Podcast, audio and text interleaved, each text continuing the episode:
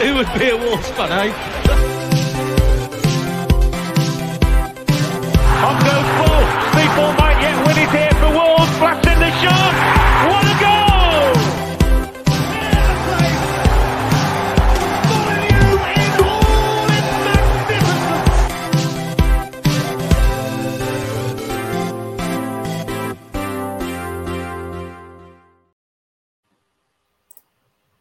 Hi, everybody, and welcome back to the Wolves Fancast YouTube channel. We've got another special episode for you today. Uh, I'm glad to be joined by ESPN's uh, David Cartledge. Uh, you may also know him from the Football Rambles on the Continent shows as well. David, how are you doing? I'm doing well. Nice to join you. Great. Um, we're obviously going to be talking about uh, Julen Lopetegui. We've we've done quite a bit on him already in terms of his his recent work uh, down at Sevilla, but we're going to delve a little bit deeper into his beginnings uh, as a manager. Um, starting first of all with his time at Spain under 21s. Um, David, in terms of um, the group of players that he had to work with there, um, I've listed a few names here uh, a hell of a lot of talent who have gone on to do great things with their careers. Um, so, no surprise really for them to have won the under 21s tournament at that time, or do you think it was a lot to do with uh, the good work of Julen himself? Um, I mean, don't get me wrong. Um, there was an incredible amount of talent there, um, but other managers have had a lot of talent as well with Spain's uh, youth ranks and and not managed to not do anything with it or haven't played as well. I'd probably say that Lopetegui, the way that he got together the Spain under 19s and then he got promoted to the under 21s, um, it was exceptional work. He uh, he didn't just rely upon having brilliant individual talent. He created a very clear system there. He created a very clear base. Um, he worked very well with uh, the the full national team as well in terms of feeding back reports and such, and, and just basically creating that pipeline from when you come into the Spanish youth system to to get to the full team. Many of the players that he worked with did go on to uh, to not only just play but also win things with the main Spain team. Yeah, obviously, um, his career recently has been kind of um, based around maybe a bit more of a conservative approach, uh, especially at Sevilla, probably. With a, a group that talented, do you think he can kind of transfer his managerial skills to teams that dominate the ball, teams that are, are ins- insistent on winning, you know, from from the first minute of a game? Yeah, absolutely. I think you know you've gradually seen his style. Um, I think develop. I think, I think he understood with Spain under 19 and 21s. He had more um, expressive technical players and also of a high higher quality when you compare it to everything else that we faced at that level. Um, so I think you've kind of seen him become more of a defensive coach um, as time has progressed. And and look, international football is completely different to club football. You have to approach it in a, an entirely different way. Um, and I think his last job with Sevilla before he came to Wolves, I think we'd seen. I'd probably, you know, you wouldn't find anybody who'd disagree by saying that it was very much a defensive system that he ran and quite far removed from what he had when he was with Spain under 19s and 21s. Okay, and that paved the way, of course, for uh, a first step into club management, um, a first proper step anyway. He had, um, I think, a, a spell at Rayo Vallecano previous to that. Um, but um, when he first came to the fore from a, a European football perspective was at Porto uh, down back in 2014. Um, now, obviously, the, the remit for any Porto manager is very much um, titles, titles, titles. He wasn't quite as successful as that um, second place finish back in 2014-15. Many Wolves fans are, are aware of his relationship with Ruben Neves, giving him his debut back then. But he also worked with Jose Sa at that time as well. Um, again, working with some some excellent players, uh, a couple listed there, and managed to get to a Champions League quarter final. What did you make of his time back at Porto? Yeah, I was going to say that was I think that was the highlight. Definitely. I mean, the second leg wasn't good, but they showed in the first leg the quality they could put across, and why I think Lopetegui is a very good tournament manager. Um, but I mean, overall, it was a bit disappointing. But I think Porto weren't helped um, by being badly run at the time. I don't think, and also I thought there was a lack of guidance in a in the capacity of a sporting director as well. I think Lopetegui needs one of those. I think it's really important um, that he has somebody working alongside him to, to identify players. He's not coach, I'd say, um, who, who's very strong in the transfer market, and, and that's fine. Look, not a lot of coaches are these days. You look at some of the best clubs right now; they've clearly got people um, working extra hard in the recruitment department while they've got an excellent coach because that isn't their strength, and, and that's fine. So I think he did a lot of positive things at Porto. He brought some good young players through. Of course, you'll know one of them in Ruben Neves. He brought through as a 17 year old.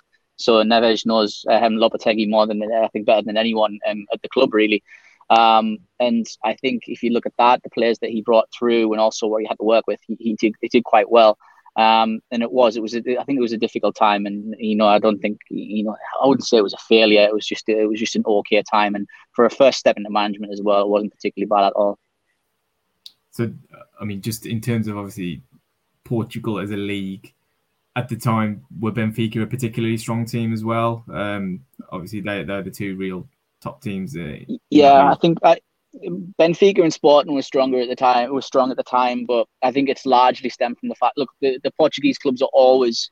Um, I think the, uh, the success that they can achieve and what they can amount to is very much based upon how they sell and then replace as well. Portuguese teams are always selling. That's that's a fact, and they have to replace sensibly. I think Lopetegui arrived in Porto at a time when they weren't buying well, when they weren't replacing well, where players were leaving still but they they just weren't getting the same quality in. And I think that really hurt Lopetegui at the time.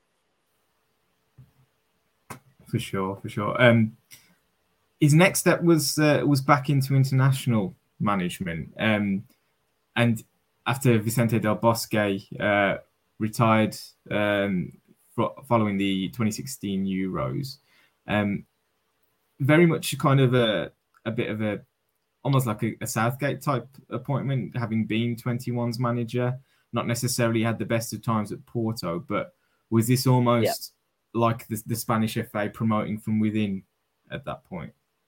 Yeah, and uh, like I said previously, he'd done such incredible work, and by that time that he had arrived um, with the main team, a lot of those players that he'd worked with for several years were hitting the main team, so it just made sense. And uh, I think a lot of the players responded to it really well, and obviously everyone knows the manner of the departure. It was just it was pure madness on the eve of a World Cup. Um, with him, you know, accepting the Real Madrid job, um, it apparently not meant to get out until after the World Cup, and it turns out that he ended up getting sacked because he'd taken that job because the Spanish FA felt they'd been undermined. Um, and I think they were in a great place. They really, really were with Lopetegui, and I think they would have gone far in the tournament as well um, because they'd shown enough progress under him. He'd done a very good job with Spain. The players again had responded to him really, really well. Young players especially always respond well to him. I think. Um, so that that was a disappointment that we didn't get to see him at, uh, at a full tournament. Really. I mean, we saw there, like I say, he was presiding over a qualification campaign. I think sometimes uh, the European giants can get a bit of an easy ride um, over the course of those qualifications, but would you still would you discredit him in any way in that regard, or, or do you think it oh, was still really good work? Absolutely not. I think look, there was trying times. I think it was look, it was you know it was an excellent qualifying campaign, um, and there was signs of progress there with the team as well in terms of you know Spain always have a problem. I think um, of playing a lot of possession football and then breaking teams down and it felt as though he was kind of starting to, you know, hit through that, and there were breakthroughs coming. Um, and and like I say, I, I would have expected them to have a really good tournament, and but then everything unfolded like it did in a soap opera manner, really. Yeah, yeah. Um, obviously mentioned there of uh, Diego Costa's time with with Lopetegui. Um, he's not quite the player that that he used to be, but he was very much kind of uh, the number nine that that he, he turned to at that point. Would you say? Yeah, absolutely. They tried a few different things, and, and Costa seemed to fit the best. Um, you know, he was performing very, very well in Europe at the time, um, and I think it made sense for him to come in. But I think ultimately Costa had kind of paid um, for how he'd played at Atleti for so many years. He was a bit, a bit broken down by then. I think his body was just completely, um, you know, hindered by that. He'd, he'd, he'd given it all for so many years, and he had that incredible season at Chelsea as well, absolutely incredible. Um, and then he went back to Atleti, but he just wasn't the same then. Um, and I think that's been it's it's been sad to see, but ultimately I think it, it is that, and I, I could see Wolves definitely still trying to identify a striker um, in the in the January window. Yeah, yeah, and we'll we'll kind of come on to that a little bit later. Um, interestingly, but obviously the fallout from from the the sacking and, and the news of him taking on the uh, Real Madrid job, most people would obviously see that as a uh, as too good to turn down. But reputationally, at that point in his career, how low was he held in terms of his regard within the country? Um, would you say? Um, I mean, when he took the job, it was because of the circumstances of the Spain fallout. It was it was seen as really really disappointing. Um, I think you know, and his reputation really took a hit for that, and how he'd kind of stabbed Spain in the back. Um, and then at Real Madrid, it never worked out. The the progress was slow. I think he was largely hindered by that. I think there was a lot of pressure to have on him after the whole fallout of everything. Um, but ultimately, he tried to change Real Madrid from being this direct counter-attacking beast to a more possession football orientated side um, who would look to grind teams down. Um, he didn't really have the players for that, and I don't think his ideas ever really got across. I don't think the players ever really bought in to his strategy. Um, look, Real Madrid's a a, a very very unique club um, for both players and coaches. It takes a special special character um, to survive um, there, um, let alone to have success. I think it was just the wrong job at the wrong time for him. I really really do. I can see why he took the job. Look, Real Madrid come calling, then of course you, your, your eyes light up. You think, you know, am I going to miss this train? If they come for me now, are they ever going to come for me again? So I can see why he took the job. I can see why Real Madrid went for him because Spain were progressing that well. He looked that exciting.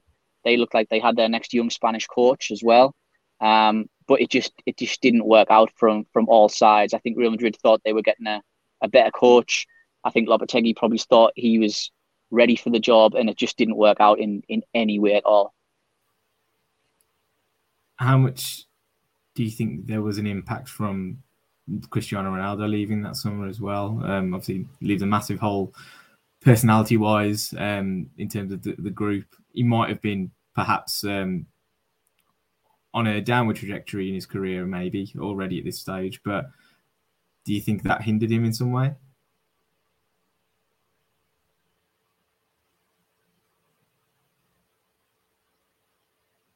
Just lost David there for a minute.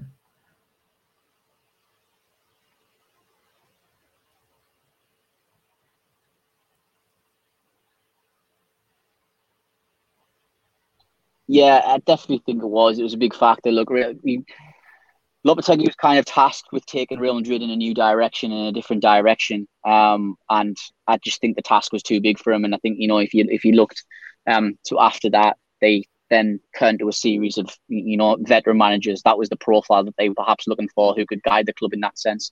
Um, that's why they've still got Ancelotti now, and not one of the younger coaches on the market. Um, they've got somebody, you know, safe set of hands, a veteran, lots of experience, and it's just what works for them, I think. So, yeah, I just I, I don't think it was the, the the right opportunity for him. And and, and funnily enough, I'll, at, at that time, I think it was right. I think it would have been right to see through with Spain through that World Cup campaign. Judged everything after that, and I think a job like a Valencia or a Sevilla or a Villarreal would have been more apt for him in terms of his next step as a progress. And I guess naturally he did end up uh, ultimately taking on a job like that with Sevilla and, and and making a real success of it. I mean, when when you you kind of bunch those experiences together, a lot of it isn't necessarily um, the most um, successful period as a manager. Obviously, various caveats to that. Um, I think he's clearly built himself a kind of re, rebuilt his reputation back at Sevilla. Um, but a lot of excitement around as as Wolves fans uh, the appointment. How well do you expect him to do at Wolves? I guess I know it's a it's a very open question to you, mm. but based on those experiences, yeah. I honestly think um, he can definitely get them into European places, chasing European football again, Europa League level. I think about then. I think anything above that, I'd be very surprised at. Um, if we're talking Champions, getting them into the Champions League, I'd be really surprised. Again, a lot of it will depend on external factors like um, who is buying players, what's the scouting like, what's the recruitment, what direction is that going in, how much input is Mendes going to continue to have at the club as well. So things like that will will count for. But on the face of things, how I've seen Lopetegui throughout his career, and I've followed him since he first came through. Um, I would honestly say that the, he can turn things around at Wolves to get them into like that Europa League sort of level. I think. I think. I mean, you raised an interesting point again about the, the Mendes factor, and it's always going to be a conversation point uh, at Wolves as a club. But he has made an interesting uh, appointment. Um, not necessarily uh, something that the club has led on this, but uh, Fran Garagarza, um, yep. former Eibar sporting director. Um, can you tell us a little bit about the Eibar story? Um, because it's it's probably not one that's uh, too well known uh, within English football and, and Wolves uh, fan base specifically, but it's a pretty extraordinary one, isn't it? It's quite remarkable the way that um, they'd rise through the, you know, rose through the the rankings basically in Spanish football. Um, very small town, it's like a population of under thirty thousand. Um, very organic growth. We're not talking about a rich owner coming in um, and suddenly putting money into the club and then rising through the ranks. Um, it was done organically on ex- excellent squad building, excellent coaching, um, and Fran Garagarza had a, a big hand in that, and he had a big hand in not just helping them rise through the ranks, but actually becoming a, a serious La Liga club, surviving there, staying in the league for many years, operating very much on the same strategy that had helped them build up and come up through the ranks.